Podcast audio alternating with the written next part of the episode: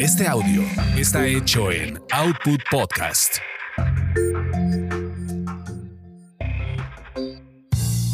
Bienvenidos sean a esta su orgasmería de barrio, donde el placer es todo nuestro. Mi nombre es arroba tulipán gordito y la banda que me respalda.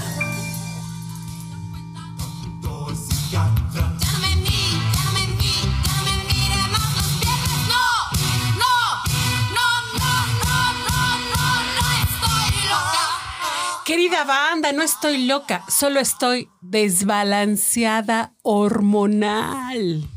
O sea, efectivamente yo sé que a las mujeres nos dicen que estamos hormonales, que estamos en nuestros días, que estamos menopáusicas, que ya nos bajó, que, o sea, por todo nos están criticando que es que porque las hormonas nos traicionan y son bien cabronas. Pero no sé, o sea, ¿qué tanto es cierto y qué, y, qué tanto más bien ya lo utilizan nomás para estarnos criticando y jorobando? Por eso he traído una experta especialista, pero esta sí es una verdadera experta, la doctora Elizabeth Valencia. ¿Cómo estás? Hola, muy bien. Oye, entonces sí estamos locas o nada más estamos desbalanceadas? Solamente estamos desbalanceadas. Hablar sobre toxicidad o que si somos tóxicas es falta de conocimiento. Primero de autoconocimiento de nuestros propios ciclos hormonales, ¿no? Y entonces les echamos la culpa a las hormonas y realmente estamos ante un desbalance hormonal o podemos estar ante un desbalance hormonal. ¿no? Esto, Ok, pero ve, ve, o sea, e- el estar irritable, el estar bien grosera, ¿no? O sea, que no me aguanto ni yo. ¿No?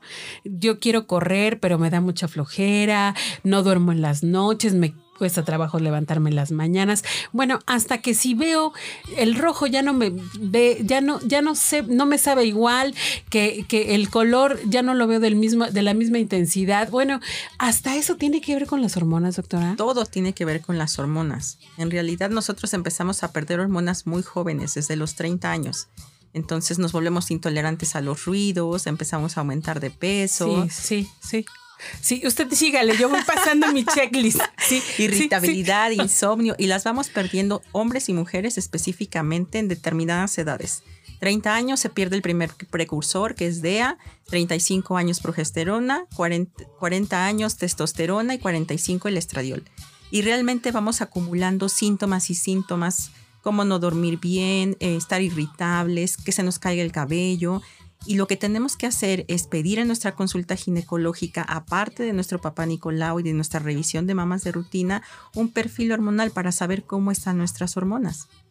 Bueno, todo eso me preocupa, pero que de repente se me seque aquella parte, la pantufla, dirían ustedes.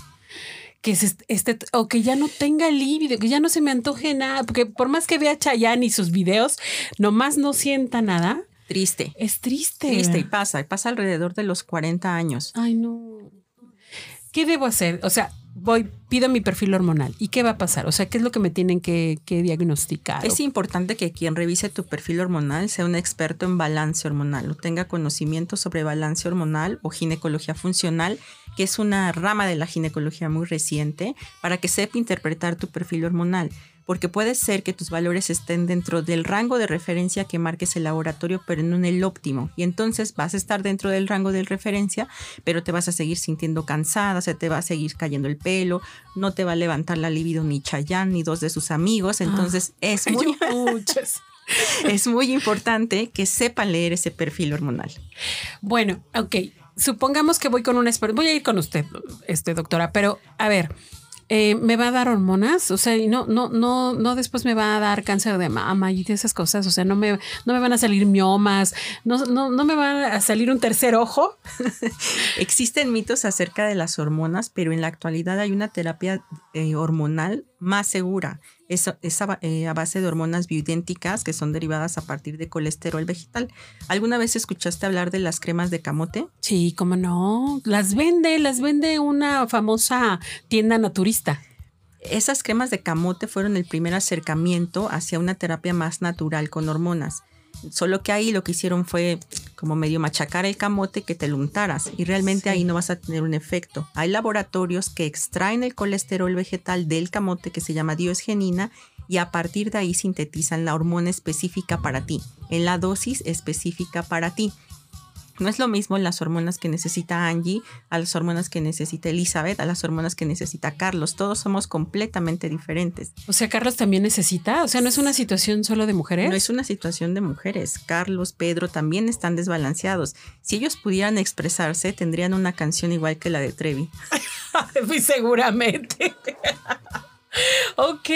¿Y dónde la encontramos, doctora? O sea, a- eh, para acudir con usted y que nos diga qué onda con nuestras hormonas. Hay que acudir a una cita. Estamos en Cozumel 84 en la colonia Roma Norte. Me encuentran en Instagram como Sanar Balance Hormonal, doctora Elizabeth Valencia, y el 5611 9626 para citas.